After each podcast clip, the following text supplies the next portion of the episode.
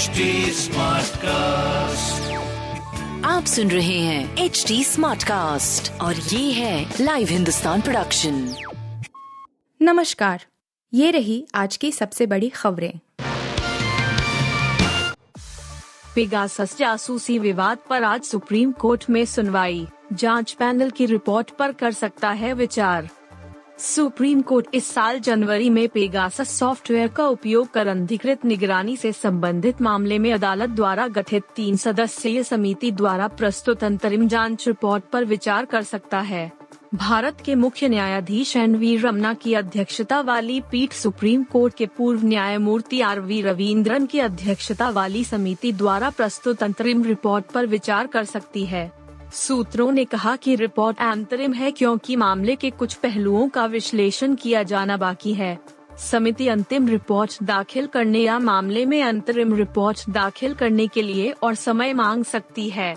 Pegasus विवाद की जाँच से पता चला है कि स्पाईवेयर का इस्तेमाल मंत्रियों, विपक्षी नेताओं, राजनीतिक रणनीतिकारों, पत्रकारों कार्यकर्ताओं, अल्पसंख्यक नेताओं, अनुसूचित जाति के न्यायाधीशों, धार्मिक नेताओं और केंद्रीय जाँच ब्यूरो के प्रमुखों पर किया गया था।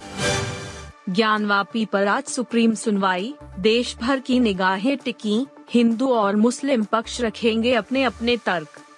बनारस के ज्ञानवापी मस्जिद मामले पर सुप्रीम कोर्ट ने गुरुवार को सुनवाई की।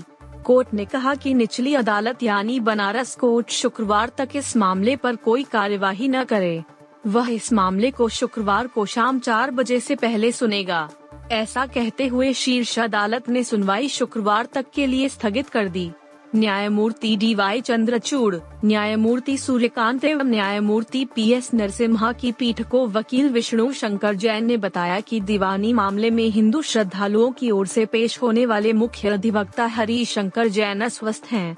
वकील विष्णु शंकर जैन ने अदालत से शुक्रवार को मामले पर सुनवाई करने का अनुरोध किया अंजुमन इंतेजामिया मस्जिद की प्रबंधन समिति की ओर से पेश वरिष्ठ अधिवक्ता हुजेफा अहमदी ने कहा कि विभिन्न मस्जिदों को सील करने के लिए देश भर में कई अर्जियाँ दायर की गई हैं और वाराणसी में ज्ञानवापी मामले में सुनवाई चल रही है। उन्होंने कहा कि ज्ञानवापी मस्जिद में वज़ू खाना के आसपास बने एक तालाब को ध्वस्त करने के लिए अर्जी दाखिल की गई है।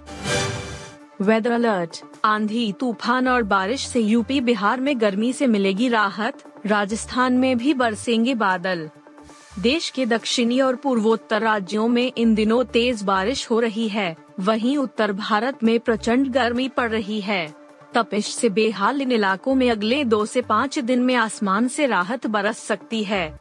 भारतीय मौसम विभाग के अनुसार अगले पाँच दिनों में बिहार, झारखंड और ओडिशा में गरज चमक और तेज हवा के साथ हल्की बारिश तपिश कम कर सकती है। वहीं पश्चिमी उत्तर प्रदेश में धूल भरी आंधी और गरज चमक के साथ हल्की बारिश की संभावना है।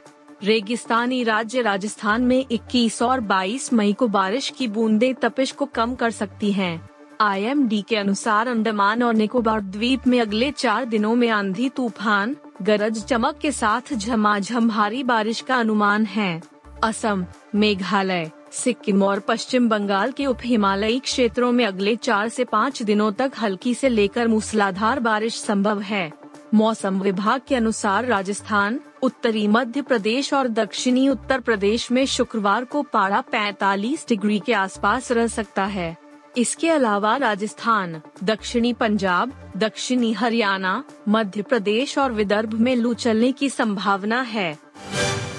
आईपीएल 2022 फाइनल की टाइमिंग में बदलाव। साढ़े सात बजे नहीं, रात आठ बजे शुरू होगा मैच इंडियन प्रीमियर लीग के पंद्रहवे सीज़न का फाइनल मुकाबला 29 मई को अहमदाबाद के नरेंद्र मोदी स्टेडियम में खेला जाएगा। आई पहल 2022 फाइनल मैच की टाइमिंग को लेकर बीसीसीआई ने बड़ा कदम उठाया है। समापन समारोह के चलते फाइनल मैच की टाइमिंग में बदलाव किया गया है। फाइनल मैच अब साढ़े सात बजे के बजाय रात आठ बजे शुरू होगा। मैच से पहले सांस्कृतिक समारोह शाम साढ़े छह बजे शुरू किया जाएगा। इसके बाद साढ़े सात बजे टॉस होगा और तीस मिनट बाद मैच शुरू होगा। पिछले तीन साल से आईपीएल में ना तो कोई उद्घाटन और न ही समापन समारोह हुआ है। हालाँकि इस बार बीसीसीआई ने निविदा प्रक्रिया के माध्यम से आईपीएल 2022 के समापन समारोह के आयोजन के लिए प्रतिष्ठित संस्थाओं से बोलियाँ भी आमंत्रित की थी। आईपीएल 2022 के लीग मैच 22 मई को समाप्त होने वाले हैं। इसके बाद कोलकाता और अहमदाबाद में प्लेऑफ मुकाबले और क्वालीफायर एक तथा एलिमिनेटर मुकाबले खेले जाएँगे। कोरोना पर चीन के डर से दुनिया में बढ़ रही महँगाई। चीन ने कोरोना महामारी को फैलने से रोकने के लिए सख्त शून्य कोविड नीति लागू की हुई है, लेकिन उसकी इस नीति से दुनिया भर में आपूर्ति श्रृंखला प्रभावित हो रही है और महँगाई बढ़ रही है। भारत में भी बड़े पैमाने पर इसका असर दिखना शुरू हो गया है। विशेषज्ञों के मुताबिक, आने वाले दिनों में इसका प्रभाव और बढ़ेगा। केयर रेटिंग के आकलन के मुताबिक वैश्विक आपूर्ति श्रृंखला में व्यवधान से विश्व स्तर पर महँगाई में बढ़त दिख रही है। आंकड़ों के मुताबिक, भारत में भी लगभग सभी श्रेणियों में कीमतों में लगातार वृद्धि देखी जा रही है।